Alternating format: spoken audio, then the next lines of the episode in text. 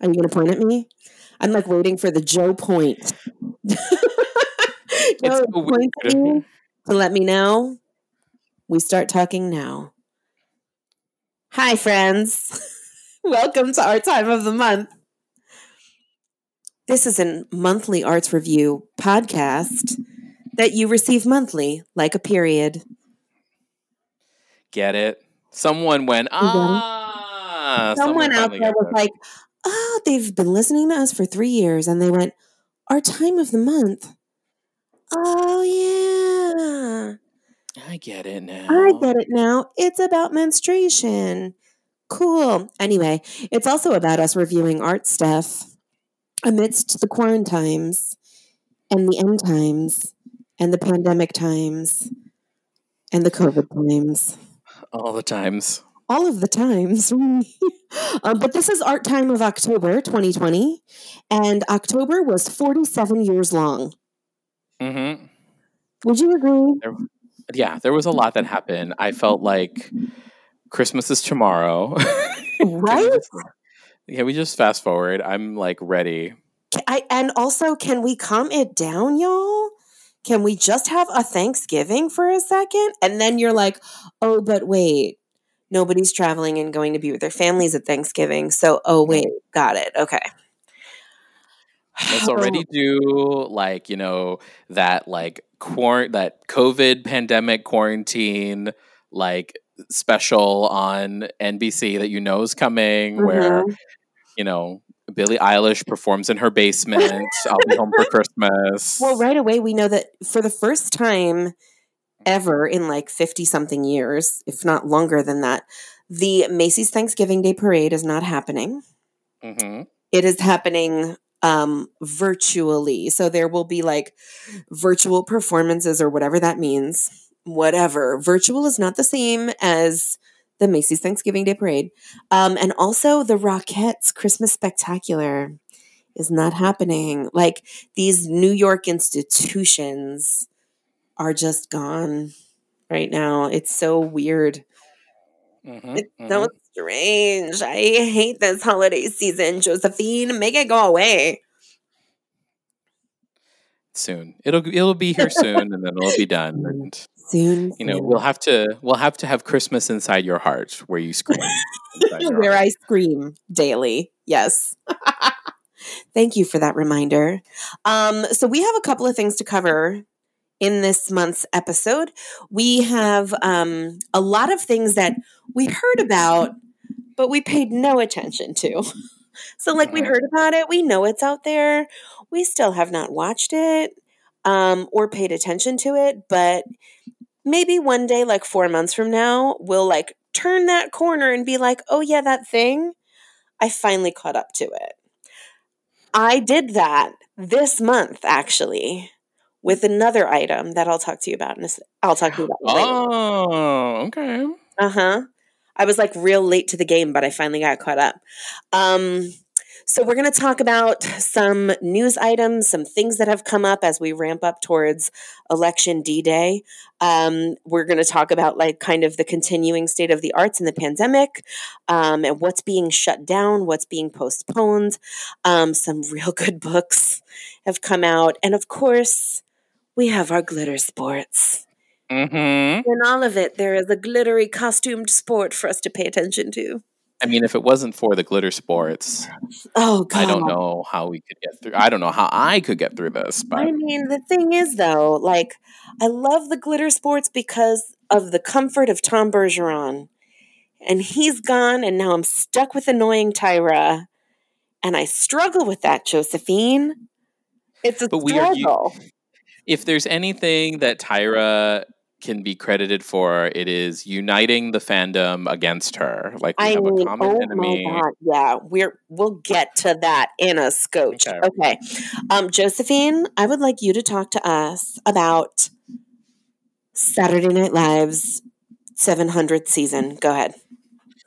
Yes. Uh was it 46? Season 46, I think. Um this season is interesting. They um the, I mean, again, like the opening credits of Saturday Night Live, you know, they immortalize the cast members in that time, and you have um, starting with Beck Bennett, um, all of them kind of going back to work. So mm-hmm. this the theme of the opening credits is each one of them arriving to 30 Rockefeller Center.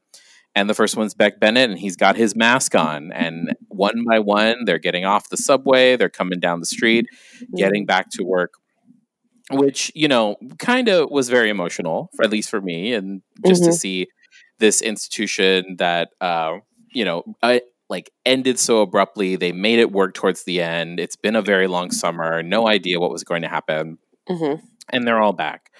Um, and and yeah, so like it started with that, and then right away the first season opener, Chris Rock.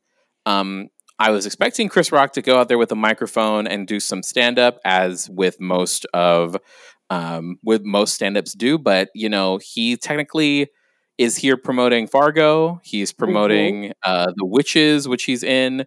Uh, the new Witches on on HBO Max. So he's not there as a stand up, but he mm-hmm. still was pretty funny. It's been a really interesting season to see. Um, their audience is made up of uh, essential frontline workers everyone is masked. There only people that are not masked are the performers while they're performing on camera. Um, even at the good nights, there are people wearing masks. Mm-hmm. It's you know just the idea that they're trying to make a live television show, live studio audience happen in real time. Yeah, because I thought was very. Yeah. yeah, no, it's very interesting. It is. And we're seeing live television start to kind of come back with the late nights, you know, mm-hmm. with like our late night TV hosts are coming back, but again, in like a very modified way, you know, like with zero audience. So then, like, the only people in the studio are essentials. Um, and so I love that SNL has come back as a New York institution and their audience is back as well, but even like socially distanced throughout the studio. Um, I have been really excited about, or I was really excited about the news of Jim Carrey coming on and like cast as this season's Joe Biden. Mm-hmm. And obviously, we knew that Maya Rudolph was going to be Kamala Harris because she already fucking won an Emmy for it, which is amazing. She's incredible. Um, I was really excited about the news of Jim Carrey because back in the day when he was a stand up comic, SNL turned him down. And that's when he very famously got picked up by the Wayans brothers and went over to In Living Color. Mm-hmm. So, which obviously like gave him the most amazing leg up and really embraced him in a way that SNL never really could. So for him to now make this transition over to SNL, it's a really interesting thing to see. How do you feel like he's doing?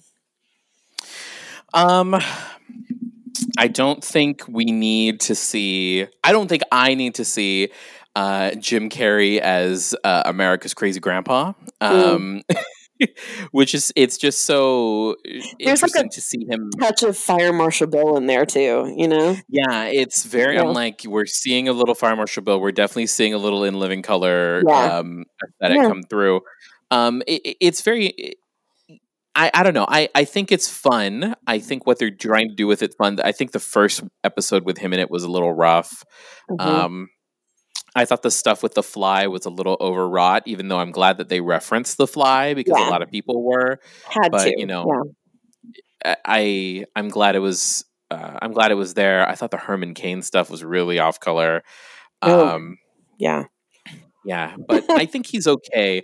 I really do. Pre- I prefer like a Woody Harrelson Biden. Oh yeah. Um, I kind of yeah, I kind of miss uh, Jason Sudeikis Biden because I feel like I mean because that's definitely not the kind of Joe Biden that we're getting in in in real life no. is the Jason Sudeikis Biden. So I think like the Woody Harrelson Biden would have been great because he's still kind of playing that off. So that's a really good point. Like and Jason Sudeikis and Woody Harrelson both played a much younger Biden. Remember when mm-hmm. Biden was in the office with Obama, he was a good decade and changed younger, you know, and he's significantly older, elderly now, you know. If he is to be elected tomorrow, he will be the oldest US president ever elected, older than Reagan, um, and older than our sitting president right now. So, um, So it's interesting that Carrey is playing him like the crazy grandpa because he kind of is. Like the more I've watched, the more that I've watched Biden speak publicly, like yes, he's like playing to the Americana piece of it, right? You know, but he's also like, eh, looking a little pulled and tucked, you know. And I'm like, dude, Biden get a facelift. I kind of feel maybe like it's just wearing a mask.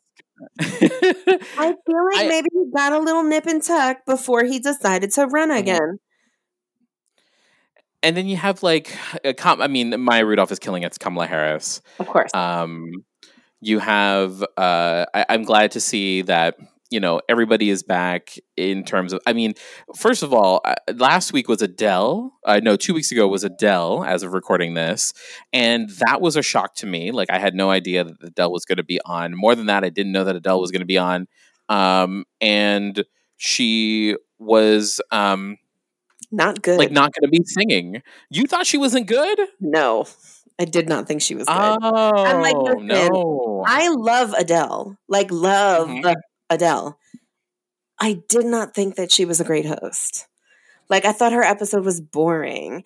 And I also thought that Issa Rae's episode was boring. Like a lot I'm expecting so much more from this season and I'm like meh.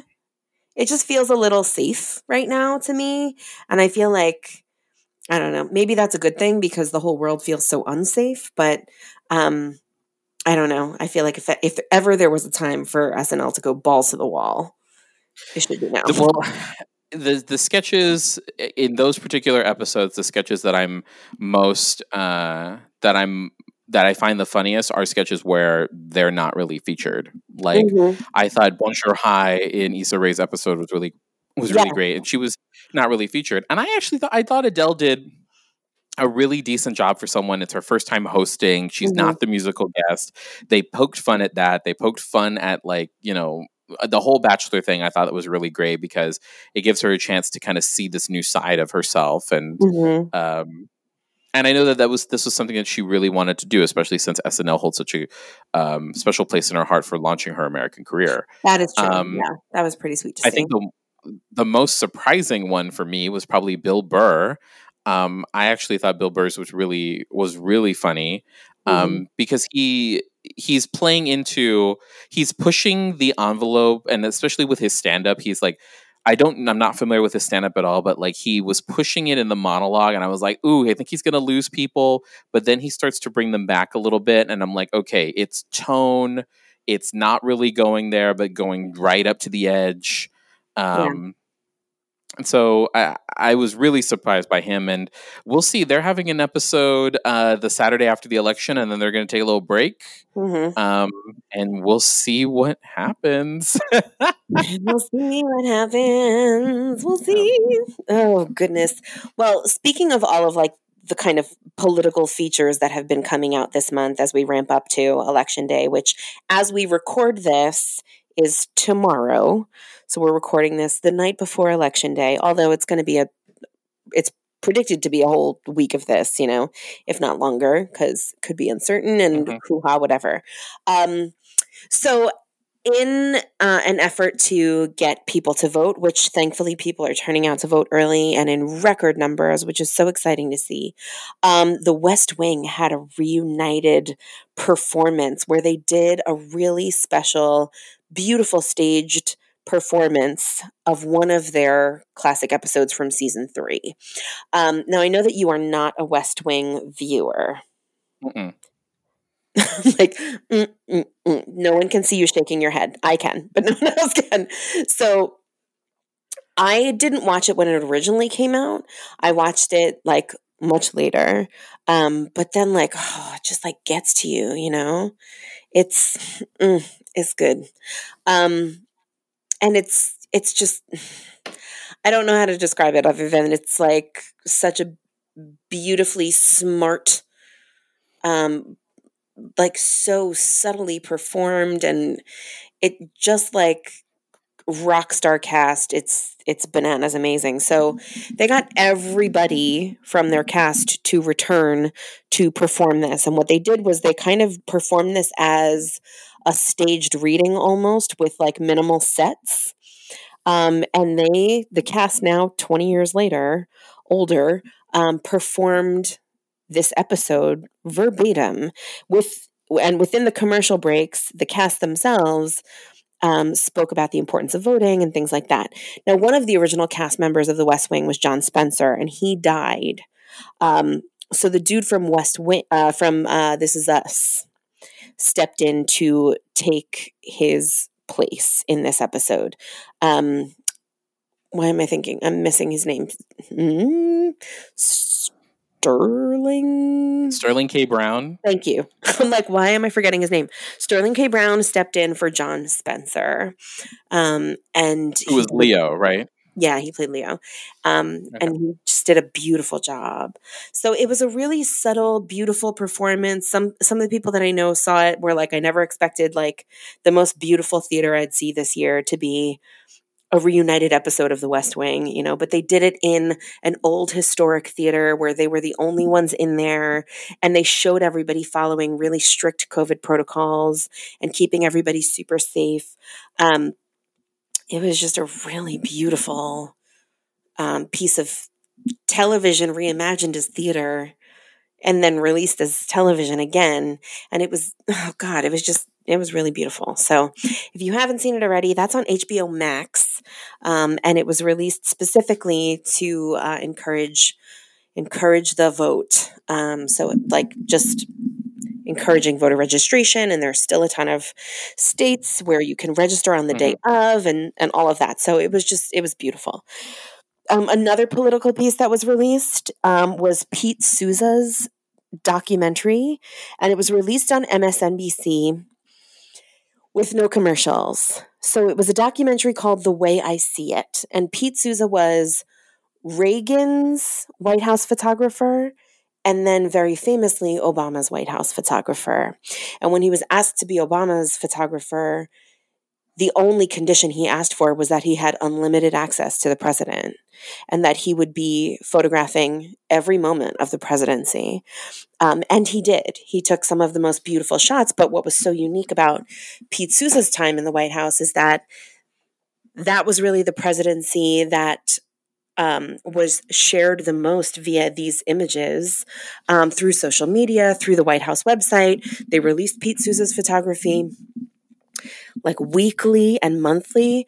Um, and so a lot of his work was out there and those beautiful, iconic images of like little boys touching uh, President Obama's hair, um, the, like beautiful images of like him and Michelle in quiet moments and all of that stuff.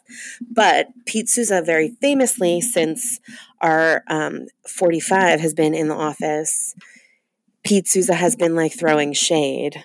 and like anytime there's anything scandalous that's going on within the White House, which is like every other day right now, um, Pete Souza is releasing a photograph or has been releasing photographs of the way Obama did it in his time. And like just very subtly started throwing shade and like it caught on like wildfire and people started noticing what Pete Souza was doing and that he was getting political, that he was speaking out against it. Um, and so this documentary just really in a very amazing and emotional and beautiful way documents that process of how he stopped being an objective photographer and started being a political voice um, because you know, he was like, I, I couldn't go back to being a political photographer now if I wanted to because I'm no longer objective. You know, like he's very clearly stated his opinion now. Um, so, but it's just, it's such a beautiful testament to a, still photography in that it's still a really valid, beautiful art form, um, but also the way that art can shine a light on politics, the way that art can incite and educate um and and you know this dude and like towards the end of his career is like still making noise and that's really exciting. So if you have a chance it was on msnbc without commercials but now i believe it's being streamed on peacock for free. Awesome. It is absolutely worth watching josephine. I highly encourage it. Maybe that's another thing that you do tomorrow on election maybe yes it would be a good, like, it's like a good, heartwarming, make you remember why you love our country kind of film.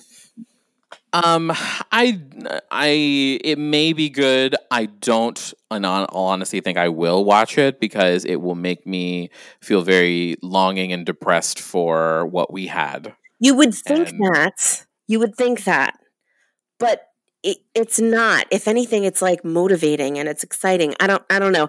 I didn't. I was a little worried to watch it also because I was thinking like, oh, it will just make me sad. Mm-hmm. But it didn't. It was like this beautiful time capsule of, mm-hmm. and also like the fact that his photographs ensure that that was what was once this glorious moment in time for like-minded people like us um that that's still living you know like it it ensures that that continues so anyway i won't press it further but there you have it uh broadway uh, is pushed to potentially June 2021. I feel like that's um, also wishful thinking. uh, yeah, it's it's all wishful thinking, and again, like you know, there are definitely. What's interesting about this, right, is that there are other countries that have like the official versions of shows you know that are that are that sit in those other countries mm-hmm. and so what i know was something that was being talked about very early on in the pandemic was swapping casts where mm-hmm. the broadway cast would go to mexico or uh, for something or they would go to asia um, or what have you um, now with you know America being uh, closed to the uh, everyone's closing their doors to us, mm-hmm. not necessarily sure how that's going to happen. However, mm-hmm. it is something that's very hopeful, and um, we'll we'll see. It's, it's you know that we all can't. All we can say is that we'll see. It's been interesting to see um, a lot of the Broadway folks that I follow um, have kind of turned from posting about their shows to getting very political and getting very and and using their following and that platform to you know uh, to enhance their activism which is really great. Um, and it's also nice to kind of see them still performing in ways where that you know in ways that still make sense for them. Uh, it's unfortunate that, like, with television coming back, movies are coming back, these are all ways that you can control because there isn't that live component there the way it is with um, theater. Um, and even mm-hmm. then, there are still some theaters that are trying to make it work.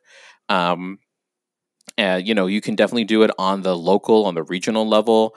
Um, but when it comes to Broadway, billion dollar industry, where it, you know, it's just not something you can really which do. is already not a financially sustainable model you know? And so broadway's being hit super duper hard. Um and also like i think you know fauci himself said that um broadway's not going to reopen until like one year after there's a vaccine. Like broadway is going to be the very last thing the very very last thing to reopen. And that is soul crushing and heartbreaking and puts an entire industry of theater workers out, not just the people we see on stage, obviously. And so it is a really, really devastating blow to us, but everybody's working really hard to do what we can to, um, you know, to bring arts back in a way that is safe and and manageable for uh, the people on stage, the people behind stage, and also the people in audiences. And that's just not a possibility right now. Um, I think that Broadway keeps pushing this to like a polite next date. Um, and it's just, I almost wish that they would just rip off the band aid and say, like, it's going to be 2024 or like something that's like, it's just, it sounds so sad and it sounds really devastating to say it like that. But we're almost in 2021 it's going to be a very long time before audiences can safely go back to being audiences that can enjoy without having their safety compromised. And yeah, and until I mean, again, there's there's definitely creative ways to. There are definitely people who are innovating and finding creative ways to bring arts to people.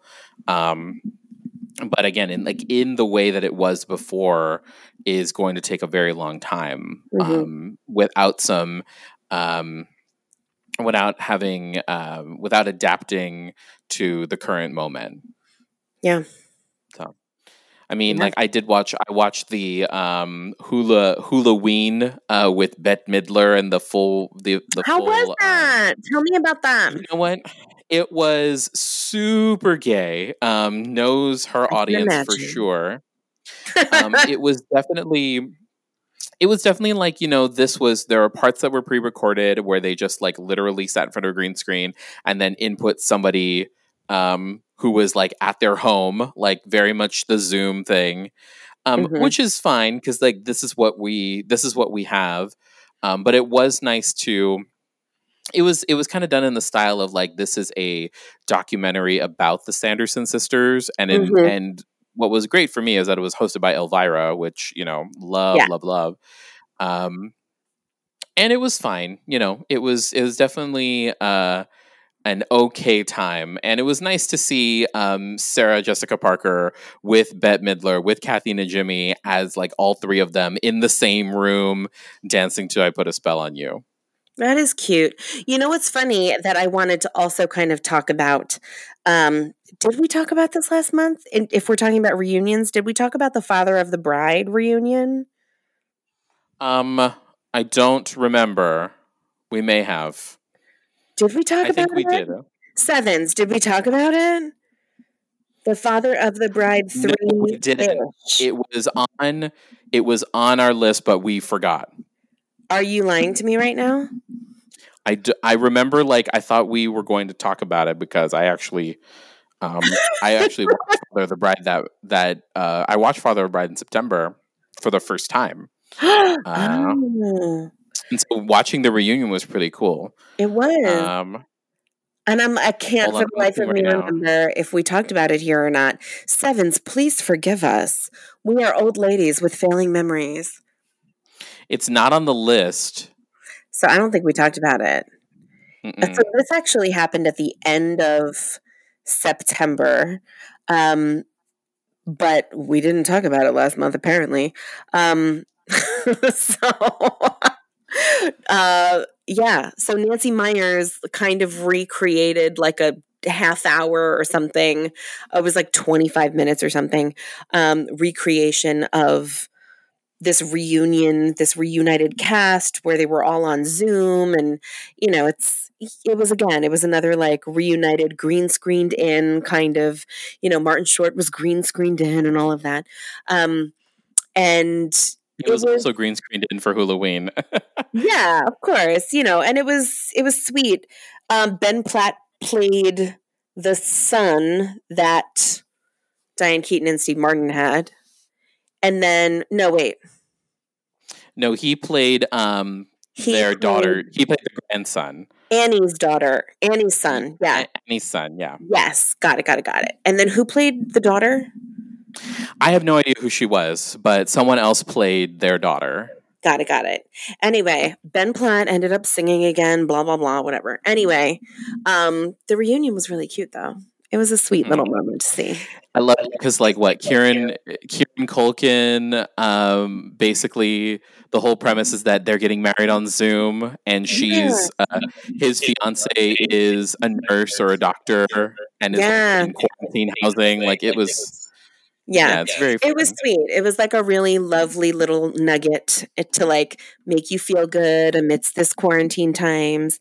Um, and yeah, and it was done as like a food to help serve the food pantry of Mhm, mhm. yeah, yeah, yeah. Um, yeah, it was lovely. Anyway, I'm glad that you brought up the um, Hocus Pocus reunion. Yeah, I was like, oh, I did do that. yeah. Oh, yeah, I did a thing. Yeah, we're struggling. we were looking at our list this month, listeners. We're just going to break it all the way down for you and get real, real about it. Because we looked at our list and we were like, a lot of stuff happened and we didn't really do any of it.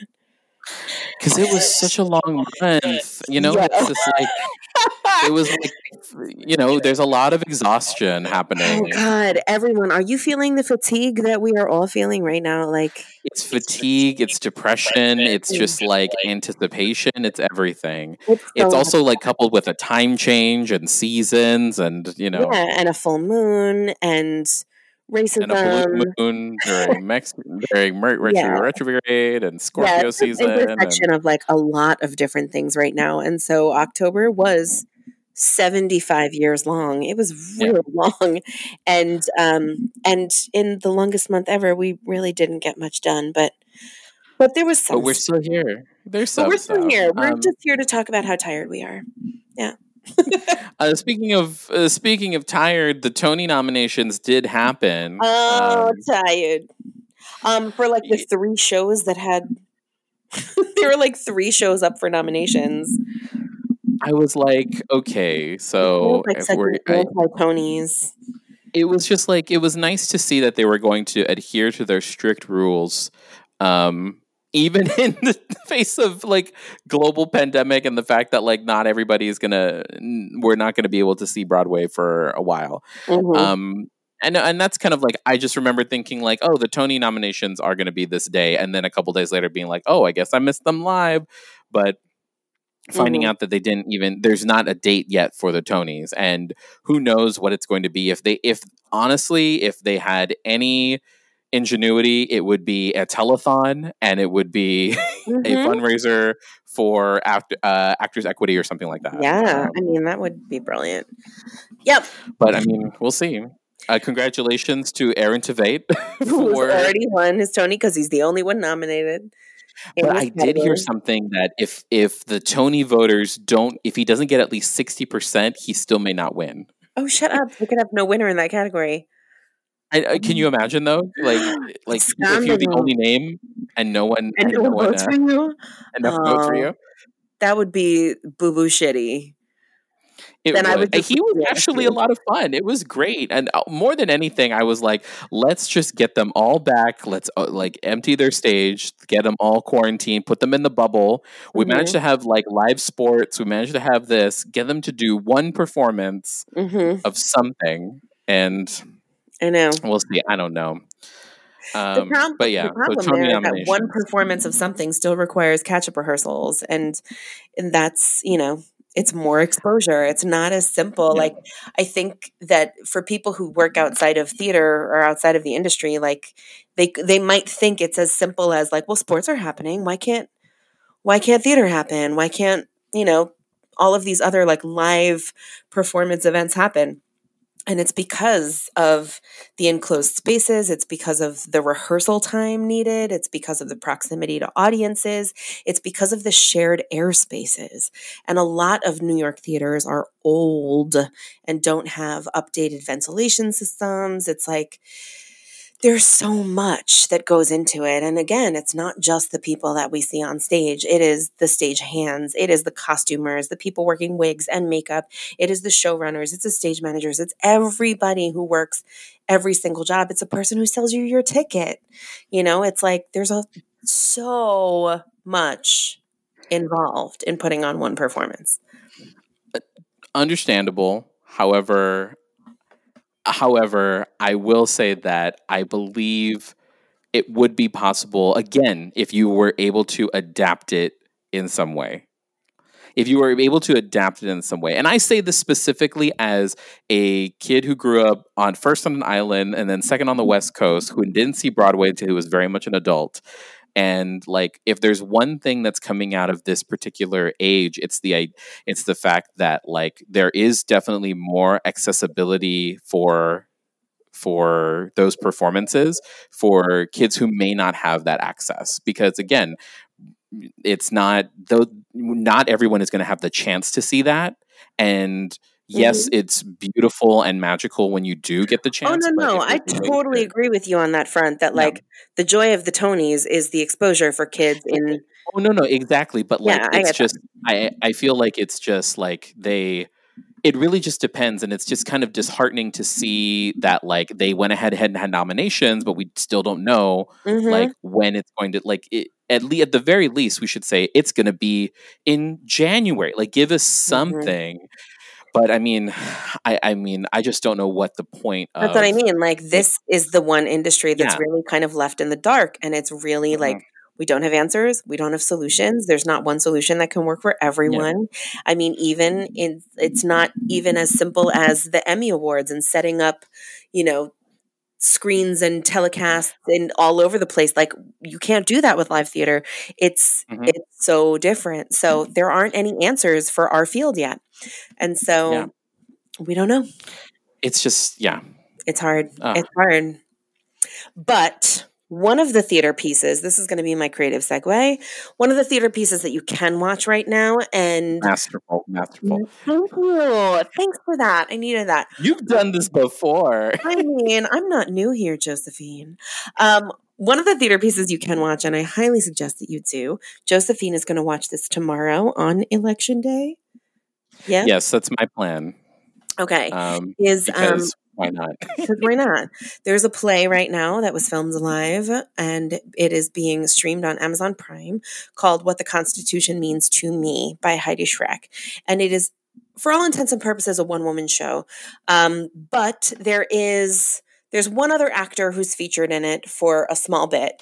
Um, no, I'm lying. There's two other actors that are featured in it for small bits, but it's it's largely this one woman driving the ship.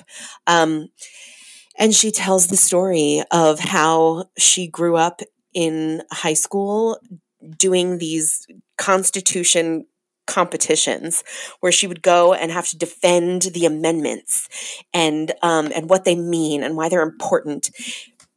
And when you watch it it's like such a beautiful testament to the passion that you have for what you believe in when you're like a young kid and you haven't been jaded by the world and racism and all of that.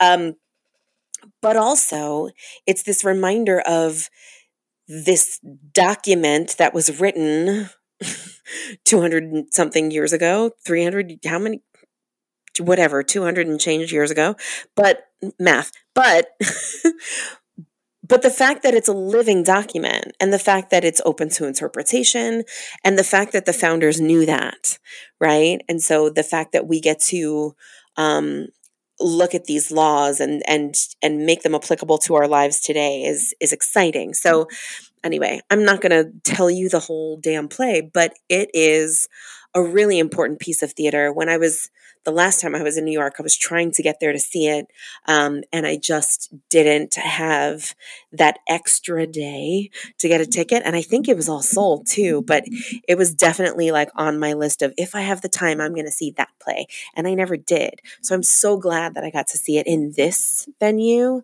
um, be, and i'm really glad that amazon is streaming it because it's a really important piece for for people to see. And like you were saying that's a really great way for someone in podunk wherever to to witness new york theater.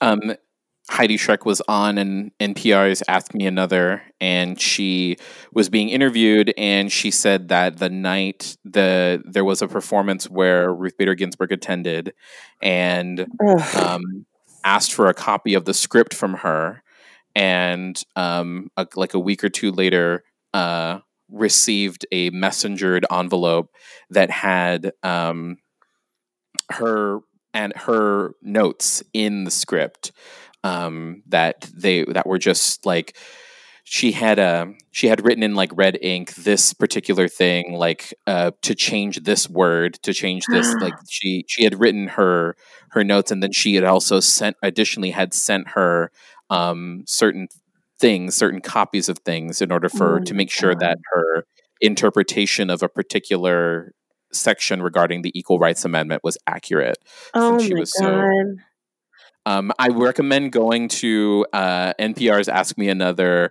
the episode with Heidi Schreck uh, from October, and just listening to her talk about um, it and also what that moment was like to interact with uh, Justice Mhm. Ginsburg.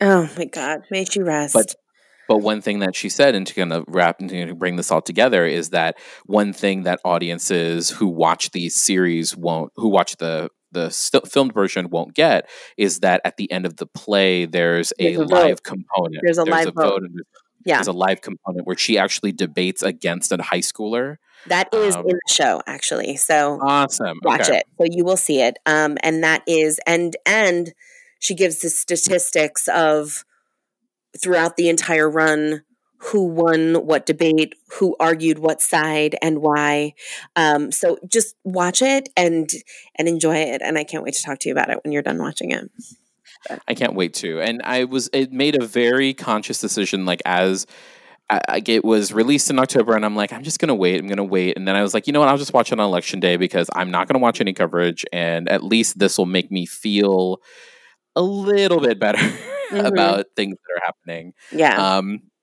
oddly enough, uh, what the Constitution means to me is somehow related to my favorite political documentary of the year, Boy State. Mm. Because the competition was through the American Legion, which is also Boy yep. State. Yeah, yeah. Uh, goodness. Speaking of uh, things that are in a dumpster fire, uh, oh no, is done. oh, bye, Quibi. I never paid attention to you. Bye. Bye, Quibi. Uh, thanks for taking my money for six months. Um, How much no, did it cost you for six months? For it was nine dollars a month, but uh-huh. they I had a ninety day free trial, so uh-huh. technically they only took thirty dollars for Math. six months. Yeah. You just but you just did some real good math right there. Just gonna point that I out. like, uh, I think that's what happens. Um, so yeah, so again, Quibi. There's a lot of speculation about what could have happened, wh- what contributed to Quibi. Was it truly the pandemic? Um, we'll never know. Uh, I I think there was a lot of expectation that things were going to be, especially their unscripted content, which was a lot of their content, was going to be more on the 10 minute side and not on the seven minute side. Mm-hmm. And this would have been a different story if, like, maybe you were someone commuting on the train. You know, that's mm-hmm. kind of what they thought. Like, oh, if we had, like, if people had commutes again, or they were able to be places where they had lunch hours and not just at home, uh-huh. in, in, against all their stuff. so but also, I mean, to be completely fair, like Meg Whitman, like Meg Whitman, who is on the board of Quibi, one of the founders, like, you know, didn't have like doesn't watch any current television and Katzenberg like has like paper and you know they they really painted there's this really kind of scathing review I think from Vulture of the downfall of Quibi and how like the people who are attached to it were also people who like don't get the current generation and don't mm-hmm. get television. Yeah. Um, so there you go. Well, well, um, I want to. there's no segue out of the, a dumpster fire of Quibi, but um, redeem may us, rest. Redeem us. May they rest. Um, I would like to bring back the lost art of the book. I want us to to go. Let's dive back into literature. Um, you know, a written word. Um, and I want to talk about the fact that Miss Mariah Carey wrote her memoir, The Meaning of Mariah. Now, Josephine, I am from Long Island. I don't know if you know this really? about me. Have you met me? Do you know Teresa Caputo? Do you know I the Long do Island? not, but I do know exactly all of the places that Mariah Carey was talking about in her memoir. So, first of all, I need to tell you that, and this is no bullshit. I am not bullshitting you. You know how much I read, right? Mm-hmm. You read a lot. I am a voracious reader. Like, I read yes. all the time. I'm usually reading like two books at a time. I read a ton of memoirs because I, I love hearing about other people's lives and how they got to where they are. I think it's incredibly interesting. Mariah Carey's memoir is I'm I'm not even kidding you and I can't understate this enough. It is one of the best memoirs I have ever read. And I'm not just saying that because of the Long Island connection. I am saying that because it is beautifully written. She is a writer and has been a songwriter her whole life, right? So she writes about her life so poetically. And she's able to now, at like 50, almost 50 or 50 years old, like reflect on her life and her childhood. But what really shook me was so much of her story is um, she writes really baldly about the racism that she encountered as a light skinned girl growing up and as a mixed child on Long Island. Her parents were married before Loving v. Virginia happened. So her parents got married when it was illegal for a white woman to be married to a black man.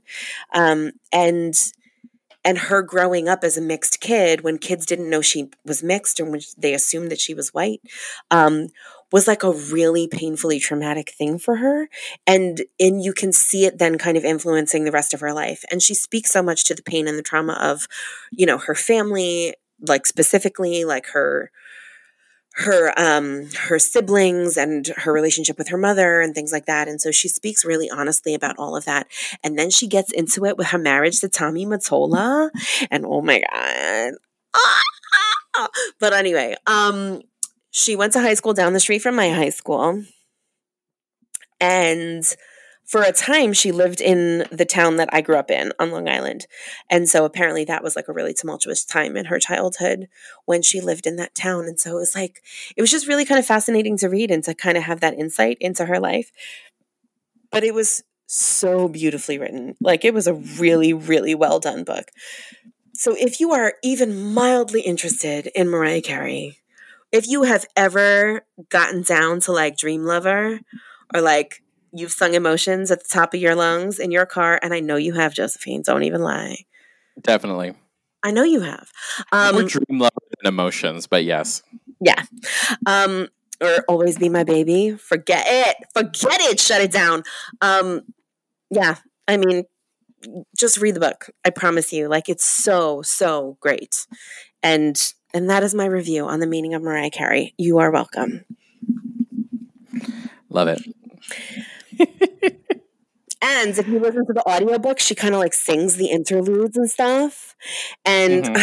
of course, like she's she's so fantastic. I love her. I love her. She's not afraid to get a little trashy in that book. I'm here for it. She's the queen, and and this is her time. We're moving into her season. She's this the queen of Christmas. Exactly. I'm so so fucking here for it. I like. I re- I was so happy to read that book and to to see that it was like so well done. She talks about like her her big like breakdown on TRL, like when she had the whole like mental breakdown and everyone was criticizing her and all that. Like it's all explained and it's all there and it all makes sense when you understand all of these pieces of her puzzle. You know, which is what I love memoirs that's why I love them. So, anyway, speaking of glittery divas.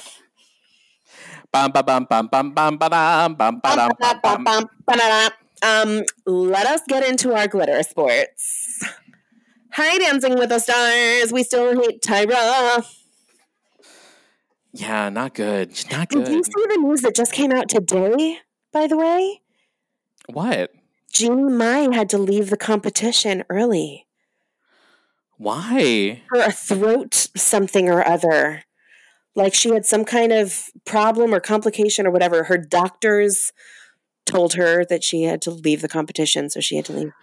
Oh, wow. Wow, that's very mm-hmm. wow. So we have an and early exit. Elimination Re- this was a double elimination week. This was a double elimination week, so I'm thinking that maybe this week there's only going to be one eliminated instead of the two.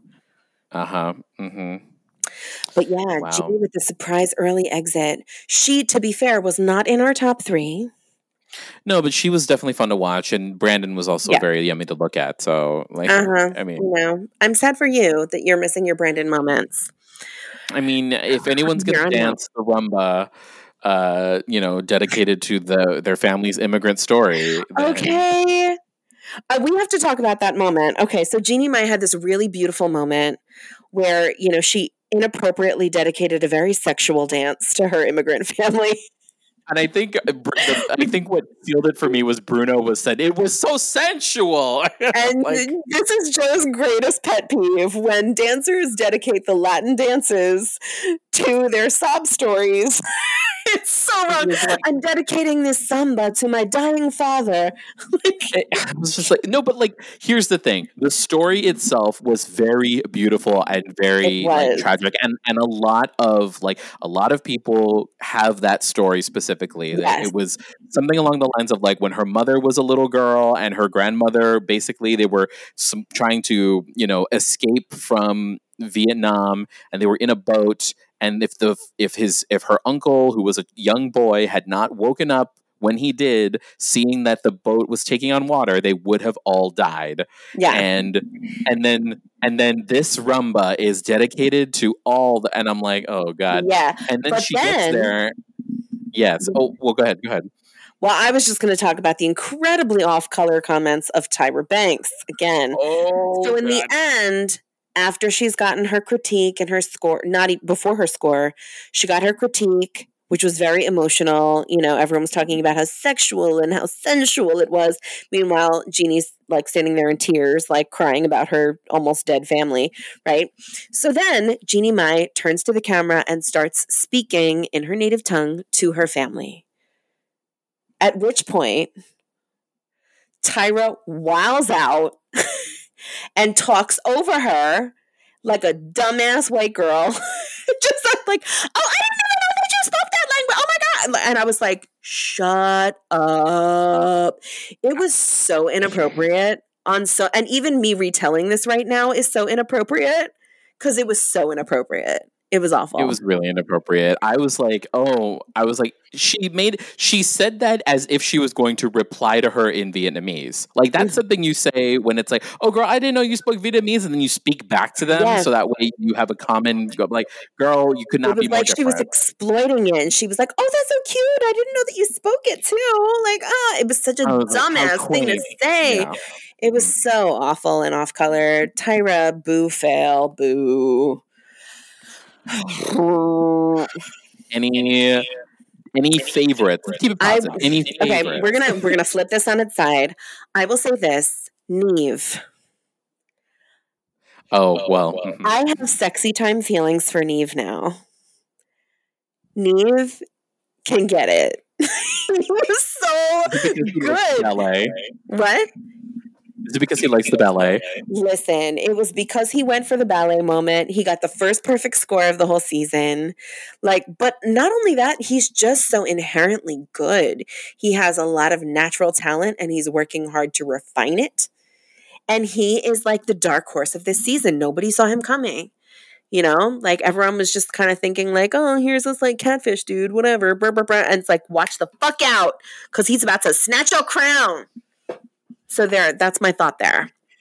Jenna just has to make sure she doesn't Scooby Doo pop pop him. Okay. Uh, yo.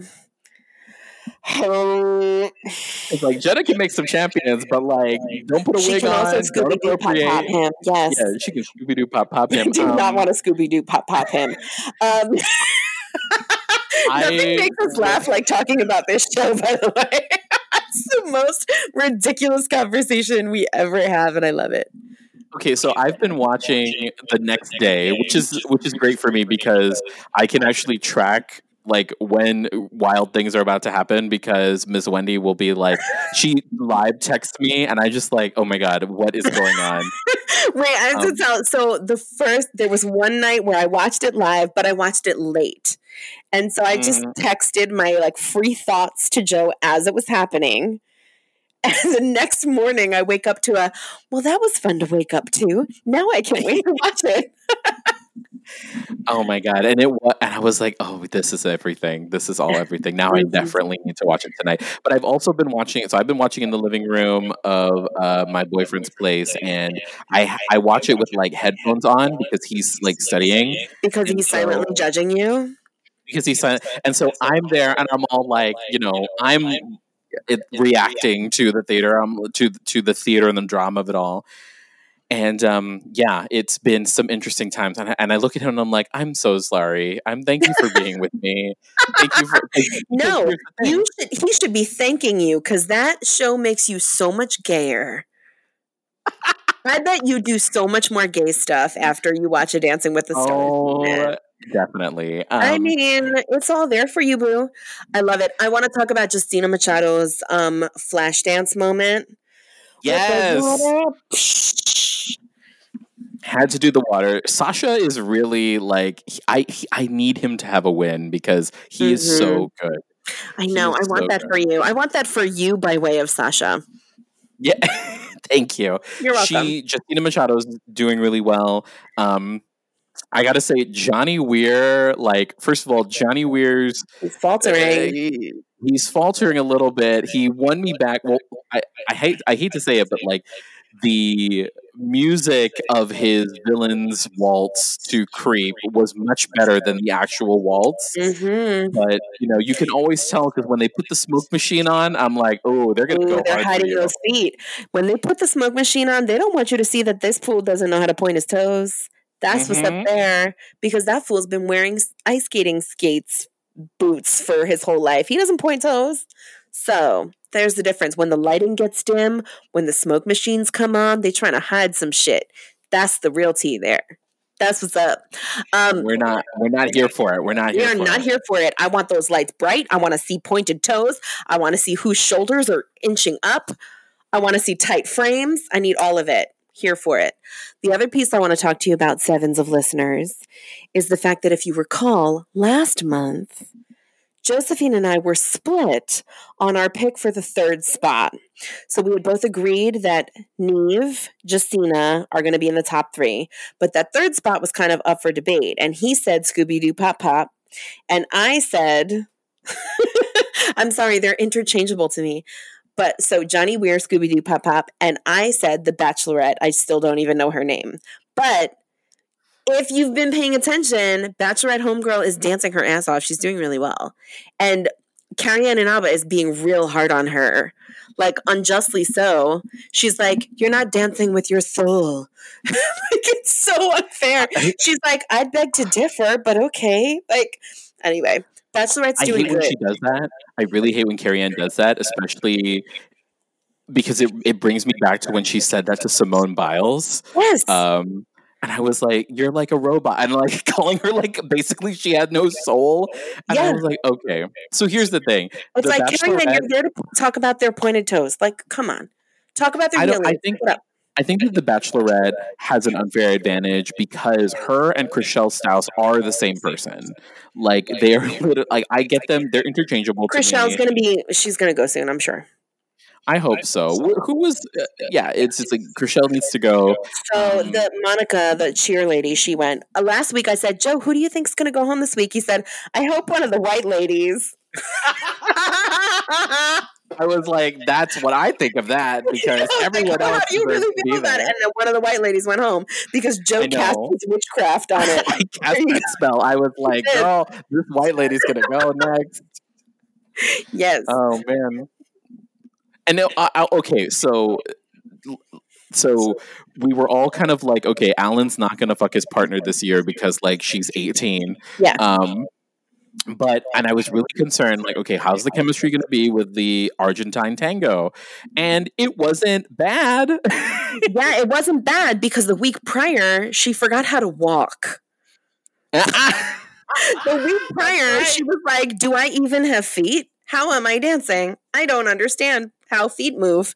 And she failed so spectacularly. She had come off of her like sympathy pity 10 win, right? When she did the dance for her dead friend, right? The week prior. Okay. The following week she forgot how to walk. And then the the next week, this recent week, she did really well with the Argentine tango. Yeah, but I don't have it for Yeah. her. I don't. I, I don't feel things for her. Yeah, no. I mean, it was it was great, but it was like okay, whatever. Um, I'm here for Justina. I really want Johnny to make it. I think Yeah. that um, Nev. I think I think it's are gonna go to coasting are.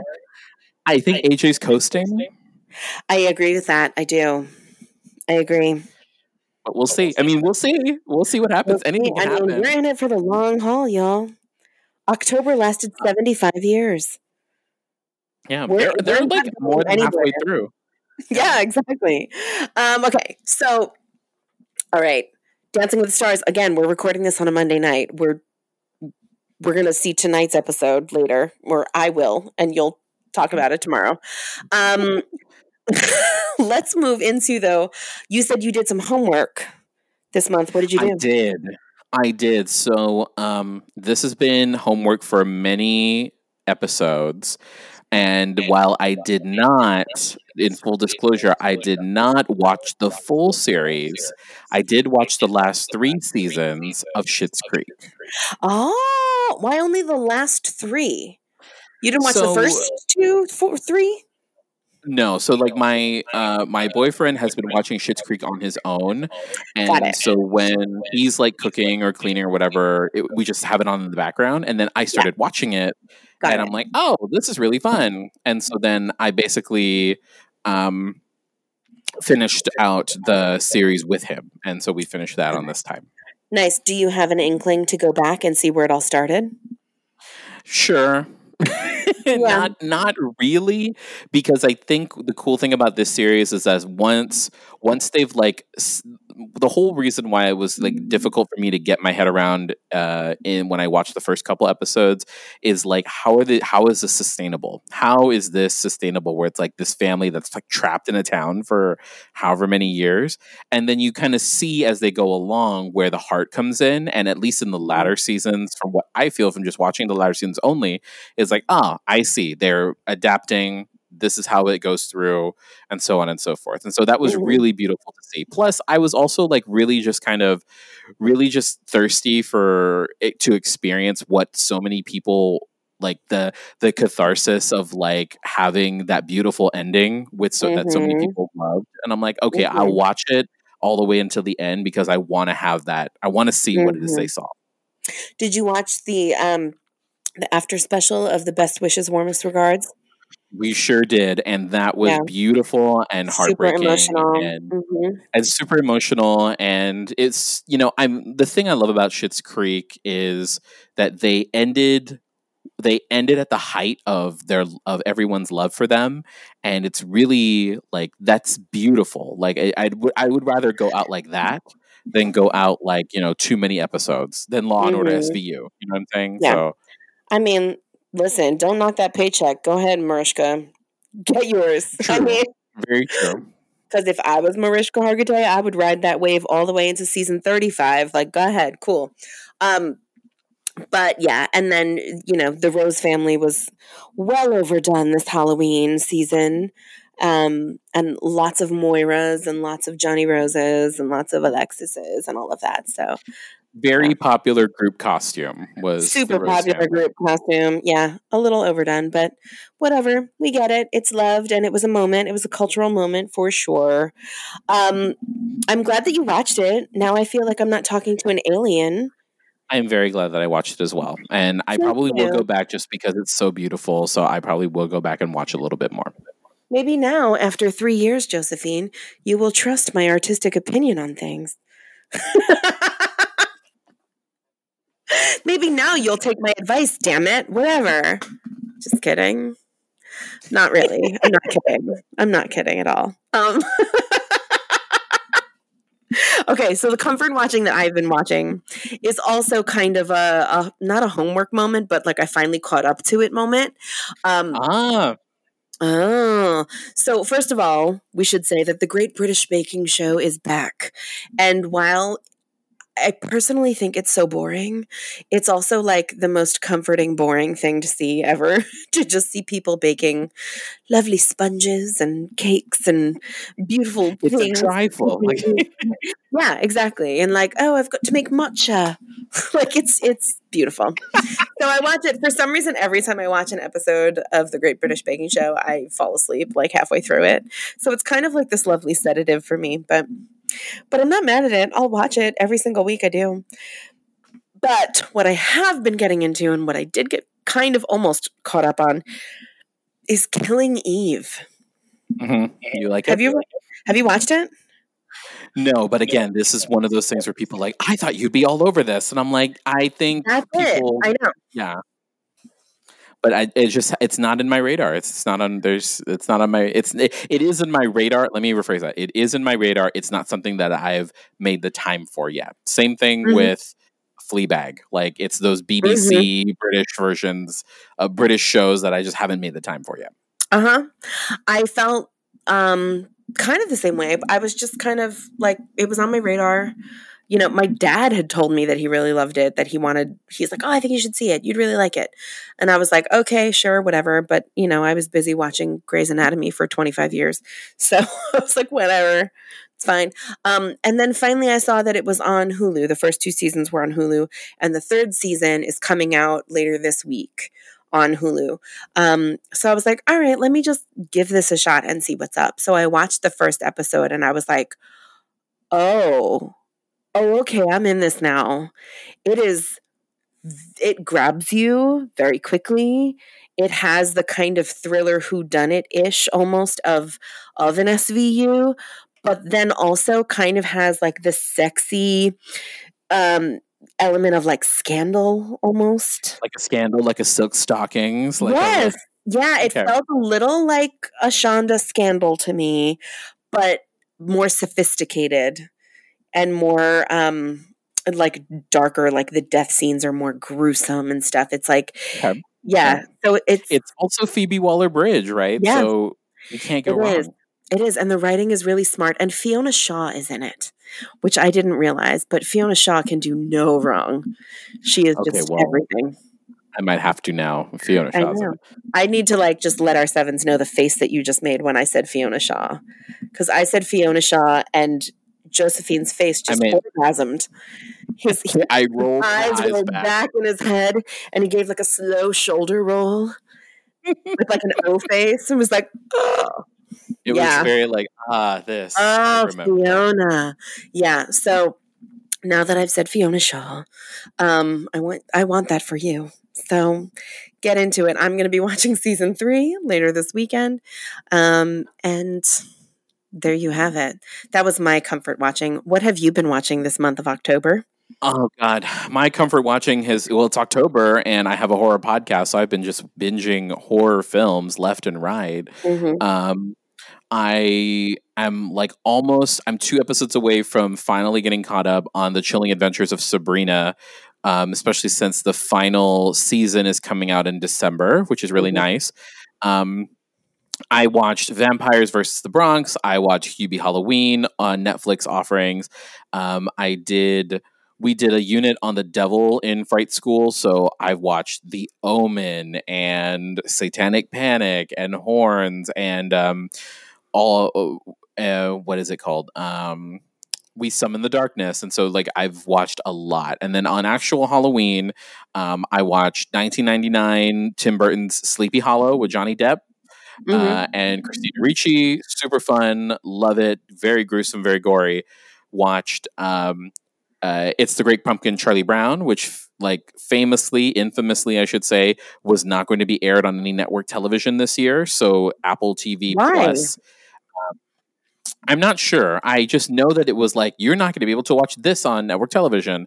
Mm. Don't know why, but um, Apple TV Plus had it and put it up for free until November 1st, cool. so that way people could enjoy it. Um, first time seeing it for me, uh, surprising nobody. And then I watched uh, Hocus Pocus uh, and uh, Trick or Treat uh, from 2009. Mm. So it was it was a nice fun time, but that was kind of how I um, got my catharsis out of it. Oh, and I've also this is something this is this is not technically and it's a not a new thing that happened in October, but it's something that I've been comfort watching too. Is um, the Amber Ruffin show on Peacock. I have um, heard about this. Can you explain, please? Yes, the Amber Ruffin show is a late night show. Amber Ruffin was a writer, uh, is a writer and comedian, and she was on. She wrote on Seth Meyers' show, and during the um, during June Justice this year, um, Seth Meyers gave her a more like Seth Meyers gave her a platform, and mm-hmm. she had a recurring segment of like jokes that Seth can't tell, but they would she would come on with another woman and tell them. Mm-hmm. And so she has this late night show once a week, every Friday, comes out on Peacock, only like a half hour show, but it is the most like it is the most radical, politically radical thing that I, I'm not even politically, like humanitarian radical thing that I've ever seen from a network coming out. Mm-hmm. Um, like it's just so awesome how she's also just like speaking directly to camera and saying like this is she did a whole thing in the most recent episode talking about how this senator who was running in another state like did not say Kamala like purposely said mispronounced Kamala Harris's name even though he is a senator.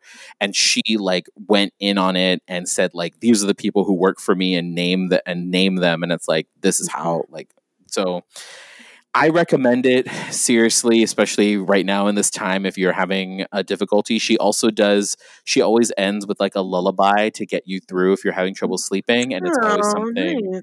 um, it's always something like really political. It's like, you know, if you're not, um, uh, we'll, it's, you know, we'll resist, we'll get through this. And, you know, um, until there's a vaccine, like very, very Until there's a vaccine. There it is. Oh, Wow. I know. We we did have a lot to talk about apparently, even though we did a lot of nothing this month. But I I when might have before to put the meaning of Mariah on my uh, wish list for this Christmas. oh, Um, I en- highly encourage you to do so. yeah, you're you're not you're not the first person. You're definitely not even the fifth person to tell me this. So I I feel like I have been talking about that book to everyone I can. It, as much as I've been talking to people about early voting, I've been talking to them about the meaning of Mariah Carey. That'll have you be- voted yet? And have you read Mariah book. Carey's book yet? It's like, are you going to wait in line? it's like I will send you this book. You can read this in line. That's basically it. Yes. Um, but at the beginning of this recording, I challenged Joe. I said, Do you think that we could get this done in an hour? Because lately we've been rambling on and on. it's been much longer But I than an hour. I mean, we it was much longer than an hour. It it was not much longer than an hour. It's definitely not our shortest episode, but it is Mhm. also not our longest episode. Yeah. Yeah, yeah, yeah. Oh, goodness. hopefully next month well next month i mean is the beginning of the holiday season and so It is. there's a lot to watch lots, lots of the holiday shows and the holiday movies and the return of network television and programming. girl i i want to watch uh grey's anatomy just seeing these like Yeah. uh, just I know there's a lot happening, so I feel like uh, there's a lot coming up that um that that we're approaching, and you know, obviously the aftermath of of election day. You know, who knows? Hopefully, we'll have answers by then. Um, and you know, we'll continue talking about art at you because it will be another time of the month. See how that comes around? See, how you get a period every period. month, and we come back to you every single month. You see how that works? Because it's like we're a period. There you go. planet you know it's coming Plan it, buy your tampons in advance. You know we're coming for you. a light flow this year or the light flow this month There it will is. be much heavier next There it is. Um, as as ever, friends, thank you for listening and like and subscribe and review and rate us and all of that stuff. And talk to us and tell us what you're watching and what you're liking and um, find us on Instagram, all that stuff. But uh, thanks so much and enjoy your time of the month. bye Bye bye.